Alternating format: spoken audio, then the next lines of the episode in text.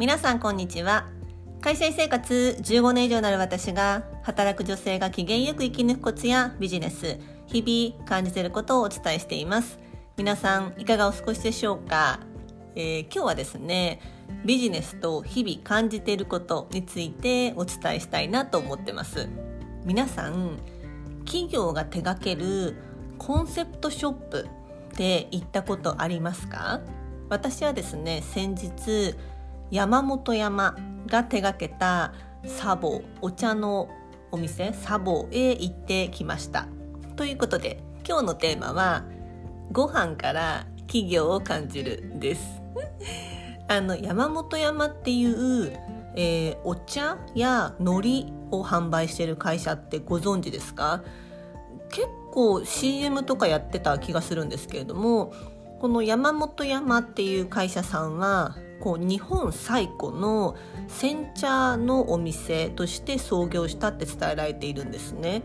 なので創業がせんろっぴゃくきゅうじゅうねんっていう、もう今からさんびゃくねん以上前っていうことで、あーすごい歴史のある会社さんなんですよね。で、これなんか調べてみたら、この煎茶って長谷園の創業者であるこの長谷さんが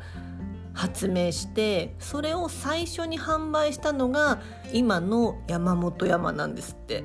私山本山って海苔の印象があったんですけど、お茶が一応創業の時のメインで取り扱っていたものだそうです。なので山本山っていうと海苔とお茶、まあお茶と海苔の会社さんになります。で、ちなみに海苔って皆さん高いものってご存知ですか？もう今って結構海苔かなり格安で買えるんですけれども、昔は本当に庶民には手が届かない高級品だったんですよね。で、今も結構お歳暮とかで、うん、少し昔は結構海苔をお歳暮に配ったっていうのあった人もいると思うんですけど、それぐらい海苔ってあの高級品なんですよね。今安くっていうのはやっぱり安く作られたお海苔であって、やはりすごくいい海苔は高級品なんですよね。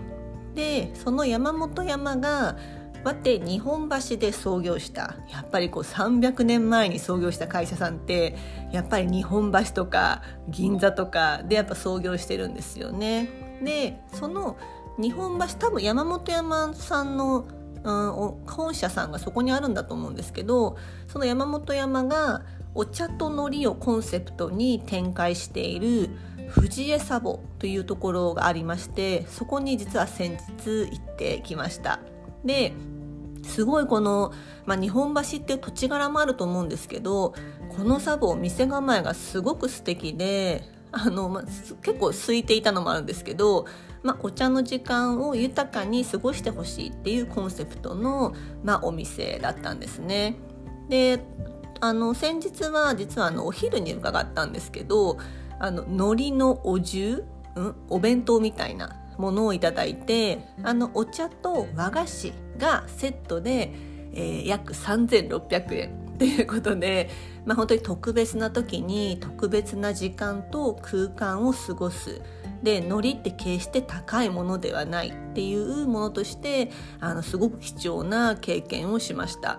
で、まあ、さんびゃくねんにも及ぶ老舗の企業が、まあ、こうやって素敵な、すごく空間素敵なので、日本橋でお店、お店を作ってお客様に振る舞ってもらう。で、山本山っていうのを前面に全然出してないんですよ。なんかよく見たら山本山の看板があるなみたいな、多分知らずにこの藤江茶房に入る方は全然いらっしゃると思うぐらい、あの本当にひっそりとその海苔とお茶を提供する、うん、なんかその姿勢もすごく素敵でしたし、なんかそのひっそりとした感じが私山本山の、うん、なんかこう社風というかだなっていう風に見てました、うん、なので食べるっていうことってやっぱり一回一回我々はこう選んでいるわけですよね。で、その食べるっていう瞬間にどのお店を選ぶのか、まあ、本当に空腹だけを満たすっていうのもありだと思うんですけど、こうやってこう食べる、食べ物から企業を感じる、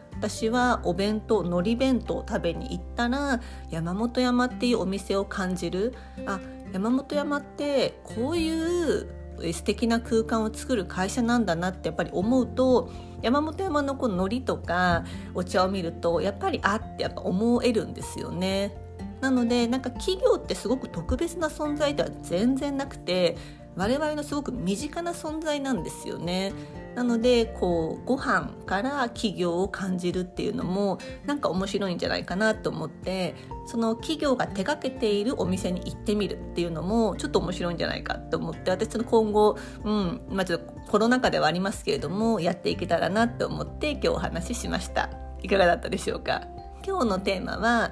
ご飯から企業を感じるです。今日も最後のお聞きいただきありがとうございました。あのインスタグラムの方ではこの、えー、と山本山の、えー、食べたこの海苔弁当の画像とか、えー、つけていますので、よかったらそちらも覗いてみてください。では今日も素敵な一日をお過ごしくださいませ。